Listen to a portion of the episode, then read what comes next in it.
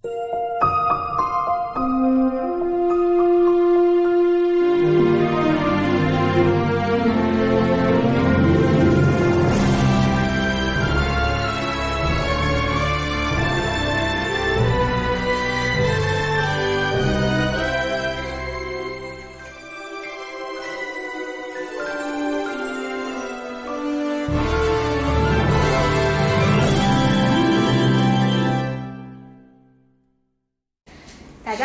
这里是娱乐商业评论，我是小鱼，我是小乐。好，今天是我们节目的第一期啊、那我们就先来给大家讲一下我们做这个节目的初衷和目的吧。我们也聊一下接下来我们几期节目想要邀请的嘉宾类型啊，包括我们想要聊的呃话题的方向，给大家一些概念，我们想要做一期什么样的表达。那首先，我们讲讲这个做节目的初衷。过去几年上了很长时间的班嘛，主要都还是文娱商业相关的职能和行业吧。希望说能够把自己过去几年在娱乐商业这个领域的一些积累和洞察沉淀下来吧，通过声音的方式也好，视频的方式也好，分享给大家。在商业这个领域，交叉文娱还是很少人走这条路的。嗯我的出发点其实跟小鱼非常的相似，我们俩的背景都是跟商业相关的。嗯现在是在娱乐行业里面作为从业人员啊，行业里面也有很多娱乐相关的背景，比如说本来在学校的时候就是北影啊、上戏啊，同时对商业非常感兴趣，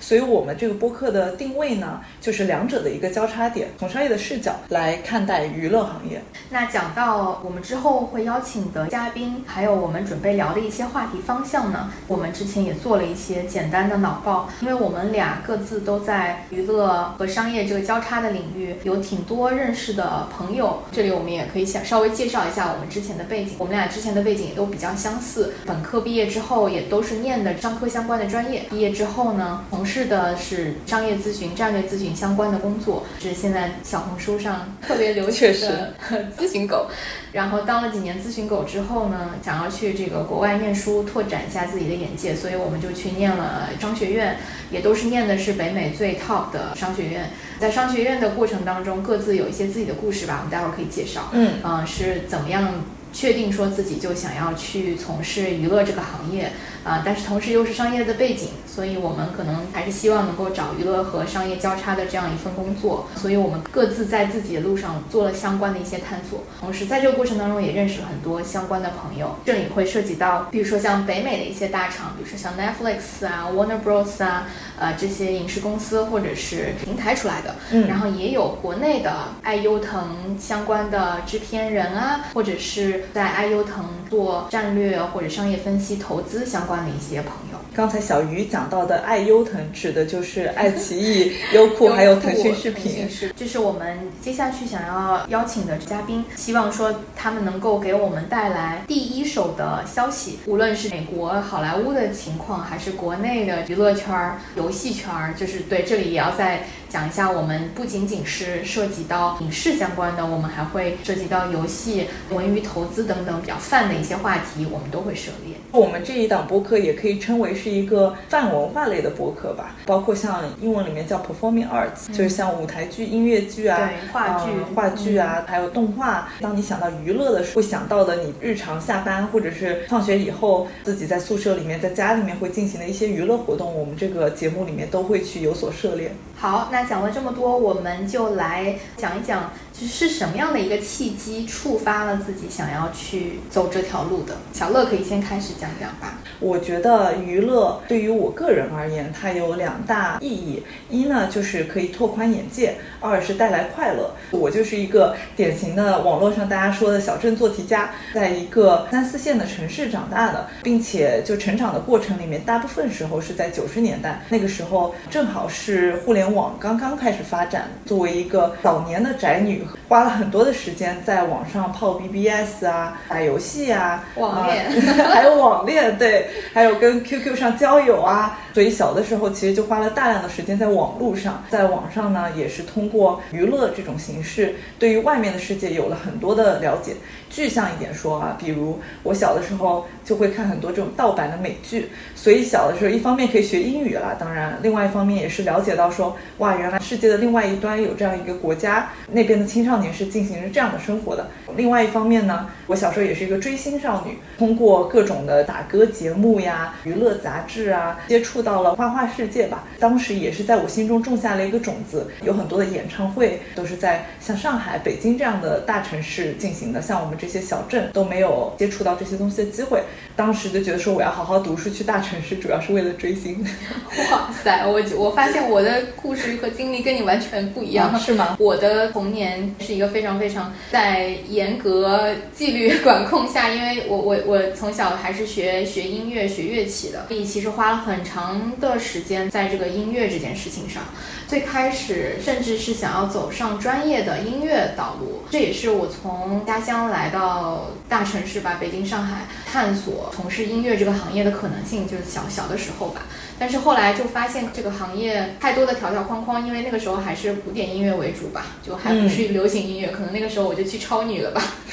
但是我不得不说，小时候的这段音乐相关的经历，给我心中埋下了一颗做娱乐行业的种子。小时候的这些音乐的经历，给了我很好的对文艺作品也好，娱乐作品也好，能够有更强的共情性，能够更好的理解创作者在这个作品背后想要传达的意思。我中断了这个音专业音乐的学习之后，就一直走在就是正常的一个上学然后上班的一个道路上。然后也是在在美国的那几年，开始重新思考自己的人生这规划，包括职业发展的方向。啊，我就会发现，之前在咨询公司里面，因为战略咨询公司都是按照行业划分的嘛，所以我当时也是为了满足自己对不同行业的好奇心，几乎尝试了公司里面所有能够做到的行业。嗯，然后我就发现，其实并并没有找到一个真正自己特别热爱的行业，直到。有一天，我觉得这个也挺戏剧性的。我最近还看到网上很流行的一句话：“人生就是活几个瞬间。”打动我的那个瞬间，就是我在学校组织的一个好莱坞的一个旅行上吧。学校组织了一些活动，包括邀请当时的迪士尼的总裁啊，包括一些高管会过来回答学生们的一些问题。因为当时一直还还是不太确定说。自己应该从事哪个行业，但是心中隐隐觉得对娱乐这个方向是感兴趣的啊。但是其实娱乐也是一个非常广泛的话题，究竟是影视还是游戏，还是 performing arts 啊，话剧、舞舞蹈剧，其实我自己心里并没有一个特别确定的答案，所以我就举手问了 Bob Iger 吧。Bob Iger 是迪士尼的总裁，我就举手问了他一个问题，就是说，其实像我这样毫无娱乐相关的背景，纯商科的一个。学生想要去探索这个娱乐行业，我到底应不应该去？因为娱乐行业一个是很难进，第二个就是说这个其实它的薪酬各方面和以前的这个咨询顾问相比来说还是低一些的。尤其是你作为一个初入行的人来说，尤其在美国是特别明显的。这个我们待会儿也会聊到。我就问他说：“作为商科学生，没有任何娱乐背景，想要从事这个行业，应不应该从事？”他其实就问我说：“如果这是真的是，这是真的是你所热爱的吗？”我说：“我现在模糊的感觉应该是的。”嗯，他就说：“那就跳上这辆火车，just jump onto the train，跳上这辆火车。你其实也并不知道这辆火车将会带你看到什么样的风景，但是呢，我就鼓励你先跳上去，跳上去再说。这就像人生一样，你永远不知道后面。”会发生什么？会遇到什么样的人？看到什么样的风景？但如果这真的是你想要做的事情，就 follow your heart。其实那一天学校安排了很多丰富的行程，之后我们又去了片场，嗯，然后又去参观了《老友记》的拍摄场地。在这个过程当中，就能够隐隐的感觉到内心有一个声音在呼唤，嗯，就还挺神奇的，就有那种 calling 的感觉。嗯，我那天还在日记里面写下那天。风云牵强，但是其实，在你的日记当中，只是普通的一天。但是其实你自己知道，你的你的命运，包括你的一些人生选择，在那那一天就做下了。所以，我我就这个瞬间对我来说还是印象很深刻的。虽然我们俩已经非常熟悉了，但这也是我第一次听到这个故事，我觉得也是非常有触动的。我觉得自己长大以后吧，也有一些类似的瞬间，可能是没有像你这个瞬间这么戏剧性。嗯，但是呢，也是有一些瞬间让我比较确定说自。己至少是想要在娱乐行业里面进行一番探索的。一个呢，刚才小鱼讲到的，在咨询行业的时候尝试了各种各样的行业，那我也是一样的。中国的咨询公司比较常见的，像消费品还有零售行业的项目。我记得有一天工作了很长时间，我们家的客厅里面有一个这个贵妃椅啊，然后就躺在那边开了个投屏，随便开了个视频在看。那个时候呢，就正好是在玩米哈游的原神游戏。我开的那个视频呢，就是原神的一个呃音乐会，我猜就是。当时录的是蒙德的音乐还是到期的音乐，我忘记了。但我就记得当时我就在看着那个视频，我那一刻就觉得非常非常的受感动。就是一个游戏公司，其实做音乐做音乐会并不是它的主业，它其实也大可不必花这么多的预算。跟时间和精力在录制这个游戏的背景音乐上，但是那个视频和那个音乐会的精美程度，让我深深的感受到这个游戏的开发者们是真的倾注了很多的心血在里面，希望可以通过音乐和游戏来向他的玩家传达一份感动。当时我看着那个视频，不知不觉间就发现自己满脸都是眼泪。我当时就觉得说，如果有机会能去尝试类似于这样的工作，也是一个人生中的幸事吧。另外还有一个 moment。呢，我之前也在伦敦有工作过一段时间。这个半年的尾声呢，我就去了伦敦郊区的哈利波特片场。我从小就是特别特别特别喜欢哈利波特，把书每本书都读了十几二十遍。那当时时呢，就去到这个哈利波特片场。郊区里面搭的片场里面是怎么样去拍下《哈利波特》的这么多部电影？看到当时，比如说像对角巷的这种场景的设置呀，那一整个霍格沃茨城堡的原始的模型啊等等，然后我当时就觉得，哇塞，做这样的工作真的很酷。后来我有所耳闻，听说华纳兄弟有一个团队是《哈利波特》战略团队，因为他们手里有一部分电影相关的这种改编权嘛，嗯，然后我当时就在想说，哇，那如果能在这样一个团队里面工作，就感觉现有一种。此生无憾的感觉吧。然后我们俩共同还有一个小小的愿景吧，就是我们还都希望说能够看到华语内容可以走向世界的舞台，让更多的人看到中国的故事。嗯，这也是我们录制这个节目想要传传递的另外一个更深层的愿景。嗯，也是希望说能够通过这个节目对行业里面的一些现状进行一些发声。我们也不知道就是这样的一个发声最后能起到什么效果，但是管它呢，我们就是向宇宙发出我们的信号。之后呢，我们就想简单聊一聊第一期想跟大家聊的一些干货话题——商科文娱就业指南。在现在这样一个情况下，大家找工作都是一个非常聚焦的一个话题吧。那我们身边也有很多跟我们类似背景、商科的背景，但是想转到文娱行业的人。那我们就觉得说，还是可以把我们在这个交叉领域找工作的一些经验分享出来。我们认识的一些人，他们究竟是怎么样找到这份工作的？他们都在哪些地方工作？我们可以简单的跟大家分享一下。那我们的这个就业指南，我们会先聊这个影视行业，然后再会聊这个游戏行业，包括投资这几个板块来分别聊。每个板块当中呢，我们又会分就是在美国找工作和在中国找工作不同的这个板块来分别介绍。那首先我们可以讲讲在美国吧，或者是说我们说好莱坞吧。在好莱坞，如果想要找影视相关的工作，小乐之前是有在北美影视行业工作和实习的一些经历，对不对？嗯，在美国，在好莱坞影视这个行业，大家第一个想到的肯定还是那些互联网平台吧？嗯，Netflix、Amazon、呃，YouTube、TikTok。我我觉得 TikTok 可能它有点是一个泛娱乐的。一个方向，它可能不是特别核心的影视了。我们可以先聊一聊，就是像 Netflix 啊，然后 Amazon 这些地方找工作都有哪些工种。我先以 Netflix 为例来讲一讲娱乐跟商业的这个交叉点里面有什么样的工作吧。对于像我们这样的非常相似的背景，以前是做像投行咨询啊这种专业服务，以及有 MBA 背景的人来说，最自然而然会想到的就是战略还有投资相关的工作。Netflix 里面呢，他们也是有专门的 corporate strategy，也就是集团或者说企业战略相关的部门。嗯，那这样的部门，他们们承担的这个角色啊，可以理解为是一个沟通的桥梁。因为你去想，像 Netflix 啊，它里面有最重要的是两群人，一群人呢，英文里面所谓叫 creatives，就是像制片人啊、导演啊、编剧啊，就是这些实际去进行内容创作的这样一群人。那另外一群人是数据科学家、程序员等等。这样两群人呢，其实非常的不一样，因为艺术创作者们比较天马行空，思维上啊是更加偏艺术的、偏抽象的。那另外一群人呢，是一个极度的理性和有很强的逻辑，相对来说不是那么善于沟通。我们了解到，像就像我们其实有 MBA 的学妹，还有我的朋友，就都在这个 Netflix 的战略团队工作过。他们承担的角色呢，一方面他们站在这个公司以及老板的角度去进行一些大的这个战略决策。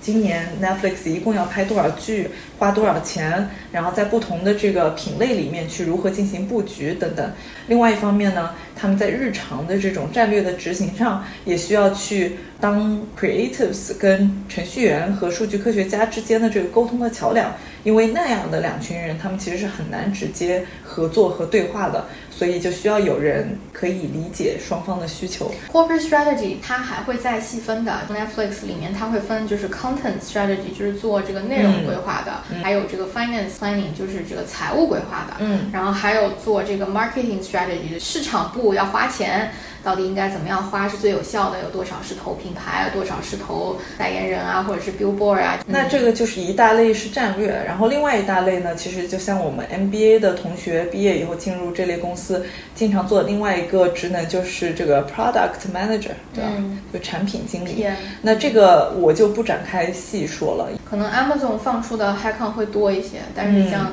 像奈飞啊，像 Disney Plus 啊，其实招的人都很少。对于一个国际学生来说，他们也不太 sponsor visa 的，就是说你作为这个工作签证的话，他们不一定会帮你去申请，这就会导致有很多的选择都会集中在美国同学，或者是说已经拿了绿卡，就是有当地工作身份的这些同学身上。虽然叫这个 strategy，都然是这个战略的团队啊，但是其实里面的老板。包括团队的人，可能更多的还是从投行背景出身的会多。所以，如果你是一个啊投行背景出身，然后又有这个美国绿卡工作的一些签证，不用特别担心身份问题的话，我觉得还是可以鼓励试一下。嗯，我这边也补充一个具体的例子吧，就比如说我在我们那一年，Netflix 也是我的这个可以说是 dream company 之一吧，就是我非常想要投的公司。嗯，但是当时他来到我们所在的那个比较 top 的商学院嘛。呃，那一整届人里面摆明了，他就说只招一个人，大家自然可以想见，作为国际学生和中国人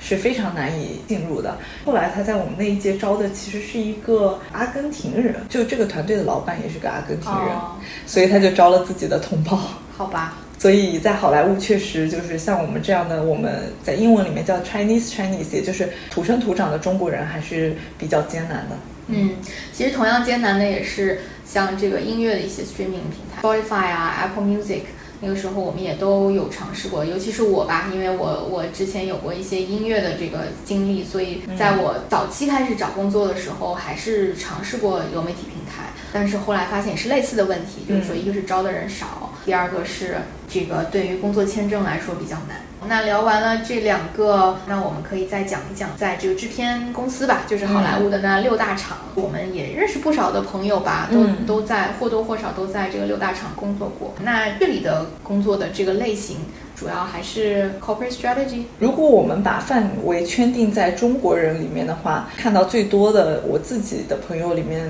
最多的还是 corporate finance。我先讲讲我个人的理解啊，对于这些好莱坞的制片公司而言，所有的娱乐公司都会有点相似，就是说战略团队没有那么的重要，都是边缘的。嗯，因为你这个大家可以想见嘛，在制片公司里面最关键的还是导演、制片人、编剧，尤其是头部的那一些，并且一部电影。通常一拍就是好几年，战略团队在这过程里面并没有那么多事情是可以做的。嗯，但是呢，对于制片公司而言，更关键的另外一件事情是 financing。我当时也是在好莱坞的一家制片公司里面工作过，就是传奇影业这家公司，它是纯做制片的，就它不发行电影。另外一方面，它公司规模相对也比较小，所以呢，它直接就是没有战略部门，但是呢，有一个比较成体系的。Corporate finance 团队，会兼着做一些 corporate development 的工作。那所谓的 corporate development 呢，就是它这个公司它还是会去进行一些这种小的 M&A 啊，或者是从外面买一些些 IP 库啊等等。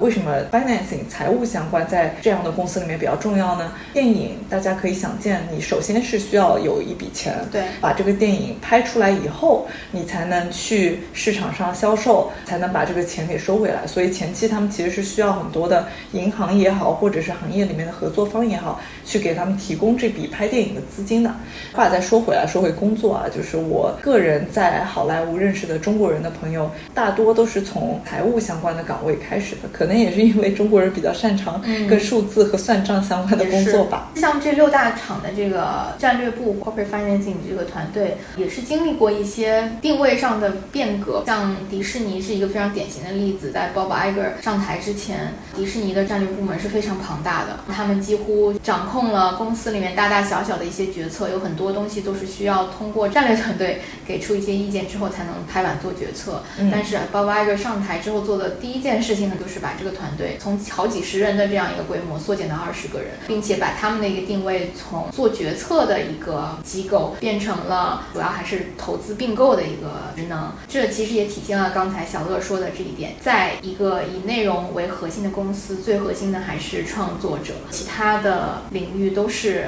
无关紧要的部门。当我们做决策的时候，还是要把这个决策权归还给做内容的这些这些 leader，而不是靠数据等等分析。这就是内容的魅力所在，并不是靠数据就能够分析出来的。做很多分析也都有一定的滞后性嘛。当我们做一些决策的时候，是稍纵即逝的，有的时候还是需要靠人的本能反应去做一些决策。那这其实我我反而觉得是内容行业的魅力所在。这里也补充一下，就是刚才小鱼讲到的这个迪士尼的战略部门啊，像因为迪士尼是好莱坞六大厂里面的应该第一吧，对，所以他才会需要这样一个战略团队。另外一方面呢，大家应该之前也在新闻中有读到，迪士尼过去是有进行过几次很大的兼并购的，嗯，他收购了卢卡斯影业、漫威、迪克斯影业，最近的这个就是二十一世纪福克斯，他们还是需要有这样一个战略和投资相关的团队去进行，并且完成这些兼并购的。对于现在此时此刻的迪士尼而言，我相信情况也有所变化，因为他们的这个兼并购的脚步也已经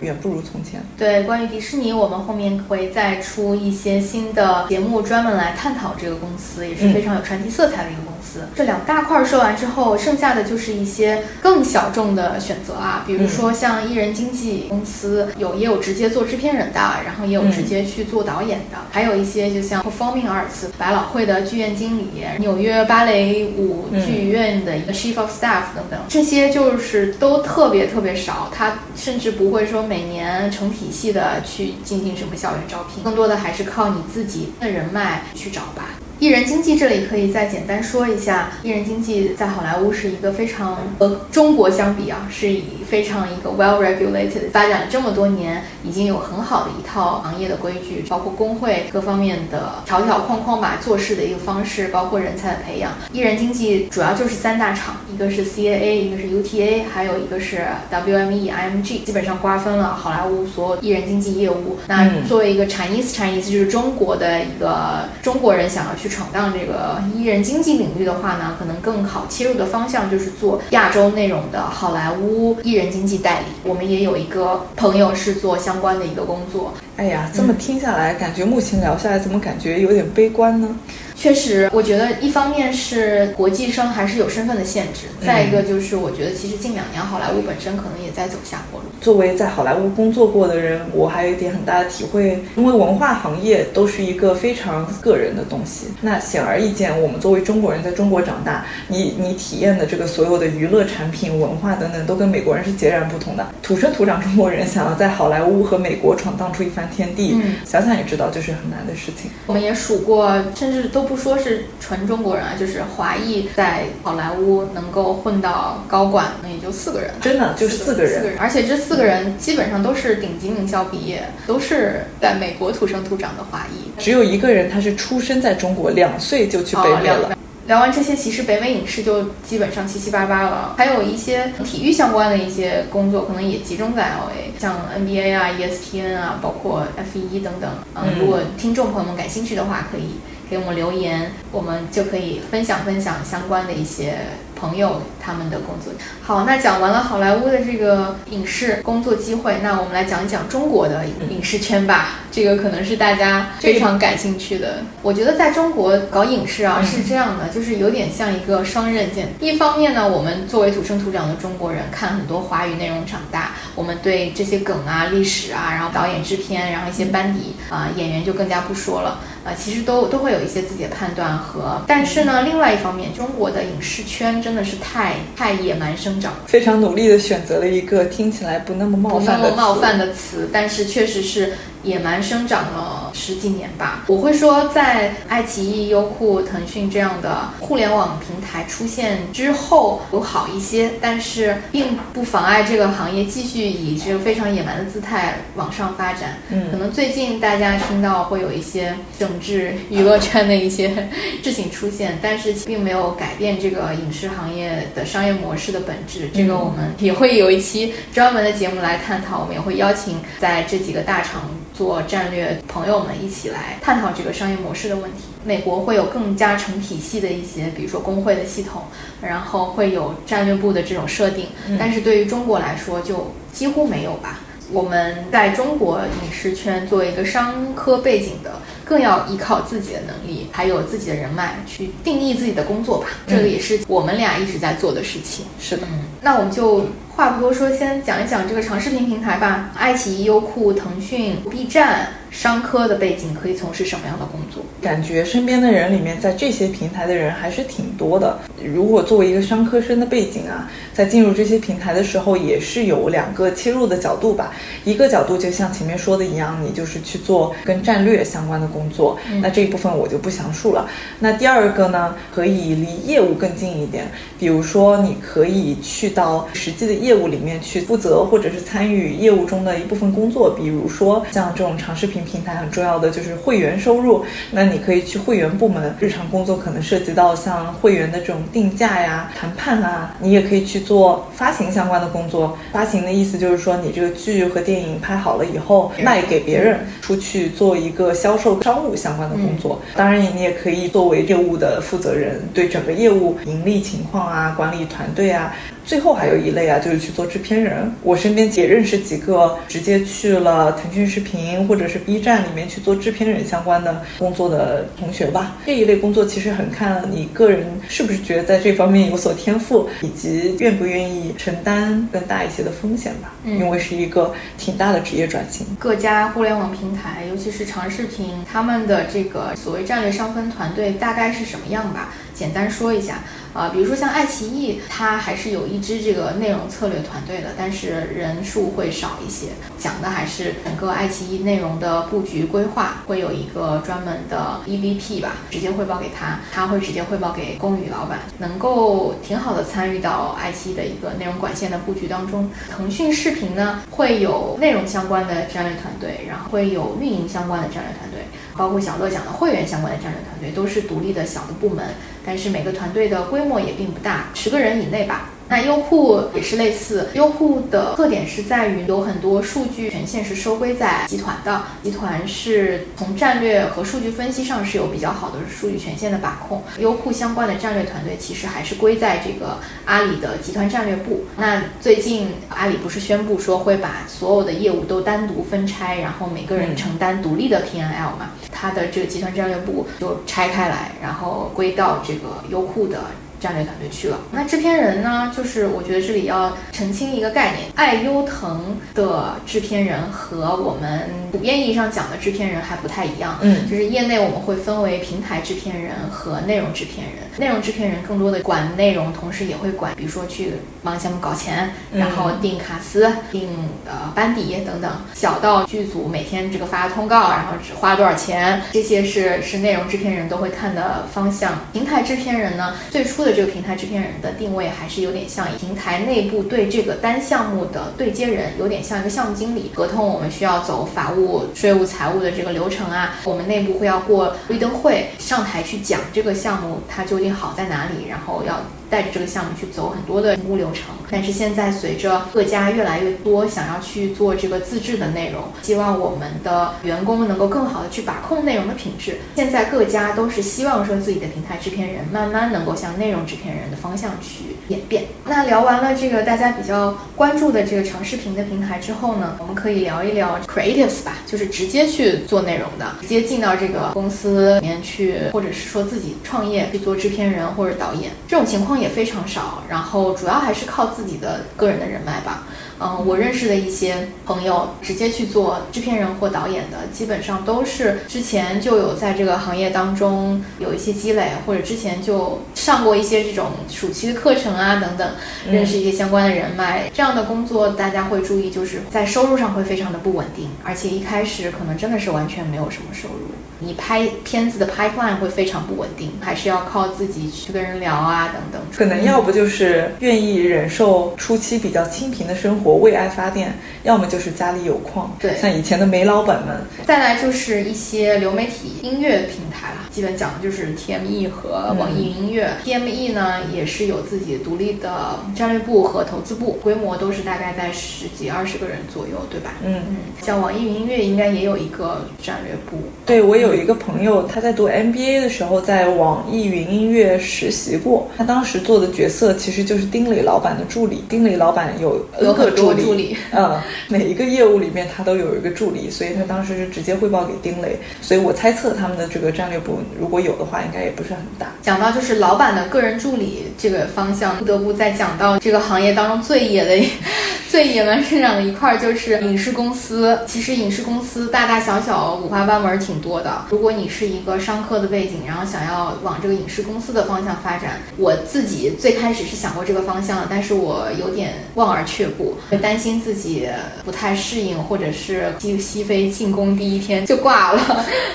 非常靠自己的人脉和历练，能够帮你去判断这是不是一个好坑。那大部分情况下，我们听说过的一些，就是比如说给老板去当助理，或者是就像月华上市之前想要找 CFO 啊这样。这样的一些岗会抽出来，但是其实也更多的还是靠内部的一些社交吧。通过一些机缘巧合，认识了某个影视公司、制片公司的老板，然后定义自己的工作是什么吧。但是这个东西的基础是在于你对这个公司非常了解，这个行业也非常了解，所以你要自己做很多功课。它就不会像互联网大厂一样，它是一个正规的职级体系，然后能够让你在里面慢慢升职，或者是已经做了挺多年的一个战略团队，就都不是这样了。嗯。所以讲到最后，我们是不是就要聊到提供最多就业岗位的游戏行业？也是像刚才影视一样吧，分开说一下北美的游戏。其实北美大部分游戏也都是在 LA。游戏公司会比影视相对来说更分散一些，嗯，但是确实很多都是在洛杉矶，嗯，啊，比如说动视暴雪，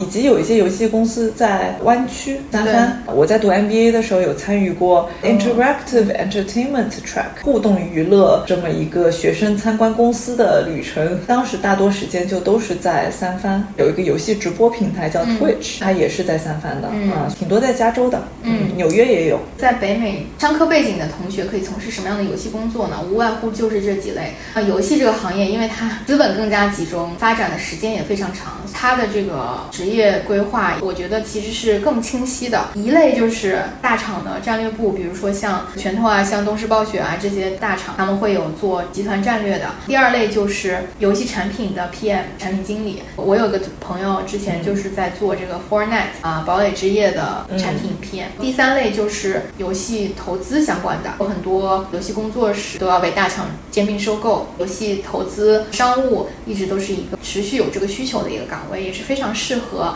商科同学，尤其是投行背景的同学去从事的。第四类就是直接创业做游戏，对你之前打游戏的经历也好，对编程语言和引擎的熟练程度，包括你可能要么就是会编程，要不然就是会美术，对你的技能会有一些硬技能是有一些要求的。最后补充一点啊，刚才小鱼讲的这几个。类别，感觉门槛都还是有一些高。就是你要么得做过投行，要么就做过咨询。可能会有人会问说，那如果我只是一个商科相关的这个本科毕业生，想直接进游戏行业，有什么样的工作可以做？有一个很常见的就是叫做商分嘛，因为游戏行业创造了很多的就业啊，然后它里面其实有很多的产品，游戏部门很多的这个部门和产品里面都是有商分相关的需求的。我们也有看到有很多这个校招生会从商分团队里开始做起。嗯，其实如果讲到校招生的话呢，运营也是一个方向。游戏的运营在中国机会更多一些，可能中国大家做手游会多一些，所以我们更讲究长线的运营啊，数据的分析、数据驱动等等。海外的三 A 大厂有很多就是主机游戏啦，但是他们最近也开始在主机游戏基础上把它改成一个长线运营的东西，这个可能也是跟中国学习的比较多吧。嗯，那如果是作为一个本科毕业，如果是在国内的话，我觉得运营也是一个项。嗯嗯。对，那正好讲到中国的游戏了，那我们就讲讲这个中国的游戏厂吧，和北美也有点类似吧，就是也都是厂里的厂里的这个战略部，这里可能又要分了，就是说有集团的战略部，也有工作室自己的这个战略部。集团的战略部就更更倾向于，比如整体从公司的层面上去看这个 pipeline，我的管线的布局，组织一些这个呃绿灯会啊，或者是 gate review 等等。具体的业务里面，工作室里面自己的这个商业分析或者战略呢就会更加。细到就是我去看这个工作室下面的某一款产品，去给它做更全面的数据分析和战略的规划吧。再有一类就是也是和北美类似，就是商务投资项的，腾讯和网易会有比较持续的一个需求，他们也经常去海外收购一些游戏工作室，所以商务投资项的人才也一直都是大厂非常青睐的一个对象。最近在游戏方向求职，又是商科相关，还想出国的同学而言，最近。还是有挺多机会的，腾讯、网易等等都因为国内的增长比以前要缓慢了很多，所以接下来出海都是他们很重要的一个方向。前几天就是腾讯的季报，对吧？嗯，呃，管理层也有在给资本市场画饼，表示说未来游戏出海也是他们特别重要的一个方向。游戏出海业务方面，他们对于商科背景的人才目前也是有比较多的需求的。对，尤其是像项目管理经理这样的职位，天然是需要你有很强的商业。逻辑去支撑，需要好的沟通能力，让你能够在不同的团队当中去统筹这个项目的推进。所以，类似这样的岗位还是非常适合商科背景的。然后最后一类就是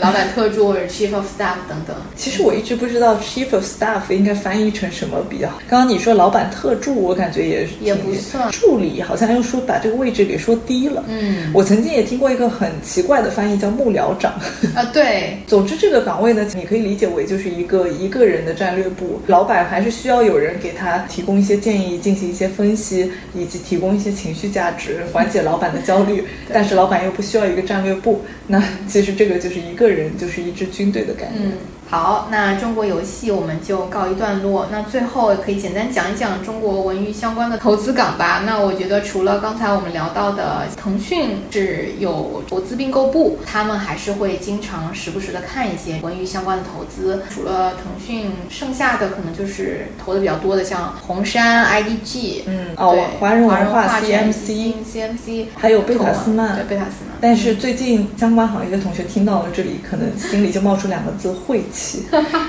因为最近像这些 PE 也好，VC 也好，日子有点难过。嗯，尤其是人基金，基金，嗯，大家的 pipeline 都不太稳定。以前文娱投资人都是挽着女明星走后 台，现在都转行去做播客、做 FA。文娱的投资呢，感觉前几年投了挺多的了，所以会导致近些年好像没有特别多好的公司出现，可能还是以大厂为主。如果单项目制的话，其实投资是很有风险的。就像你投资某一个制片公司一样，那制片公司其实你再往下拆解，还是一个个项目组成。那制片公司它一年的产能也不会特别多，除非特别大的厂。那对于一些中小厂来说，每年就开几个项目，风险还是很大的。所以我们其实并不觉得文娱，尤其是影视这一块是一个非常好的投资标的。可能游戏也也会类似，因为它涉及到编程啊、美术啊，其实是有很强的，就是说你有这样的积累，你就能做出什么样的产品，而不像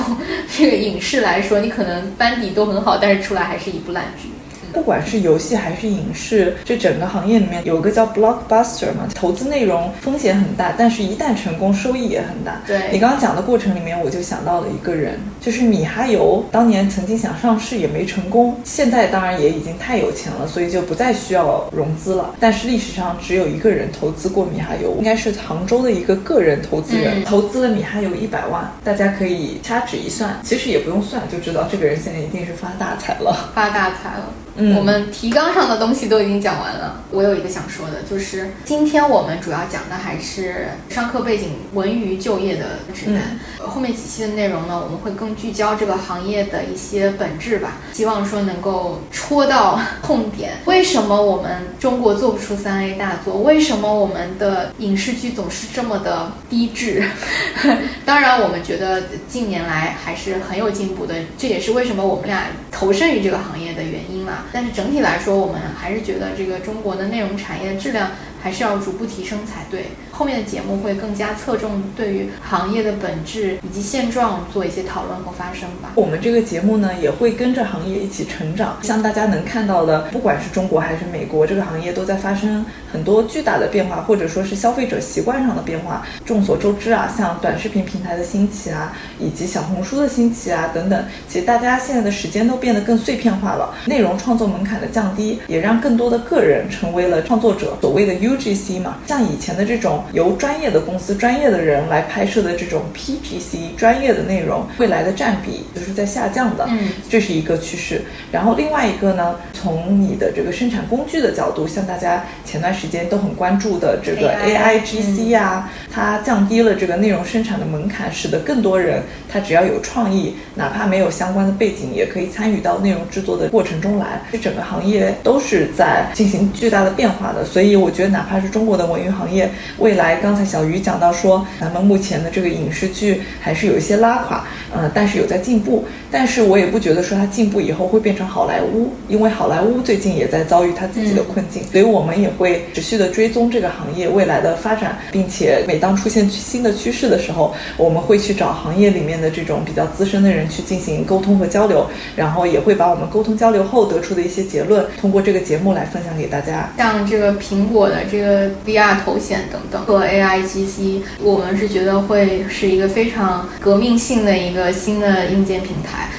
这些都有可能对我们的内容生产方式以及内容生产质量会带来质的改变。确实，虽然我很不喜欢元宇宙和 Web 三这些词，因为这些词太太遥远了，嗯以及也感觉比较遥远。嗯但是其实说实话，你刚刚说到头显啊，就更沉浸的这种嗯硬件以及内容呈现的形式，可能元宇宙这个词也没有离大家那么那么的远。嗯，我自己是非常期待这个新的平台、新的硬件带来新的体验，这会是一个非常令人期待的一天吧。哦，最后还有一点就是，我们虽然分持续分享一些行业的洞察，但其实我们还很希望通过这个节目交到更多志同道合的朋友吧。如果你也是对娱乐、商业相关的内容比较感兴趣的话，非常欢迎大家在评论区给我们留言，我们后面也会拉扯一下我们自己的微信群。如果说能够通过这个节目认识到更多志同道合的朋友，我觉得也是一件非常非常有意义的事情。包括大家想要找工工作，然后在行业当中想要换工作的操作，我们也都非常愿意利用自己的人脉和已经知道的一些信息帮到大家。我们今天第一期节目就到这里吧。非常感谢大家的收听，希望大家能够 get 到我们的 intro 和 outro 音乐的一些小巧思。如果听出来是什么音乐，也可以在评论区里回复。请大家欣赏我们俩最爱的一段音乐，作为我们今天的结束音乐。拜拜，我们下期见啦！拜拜。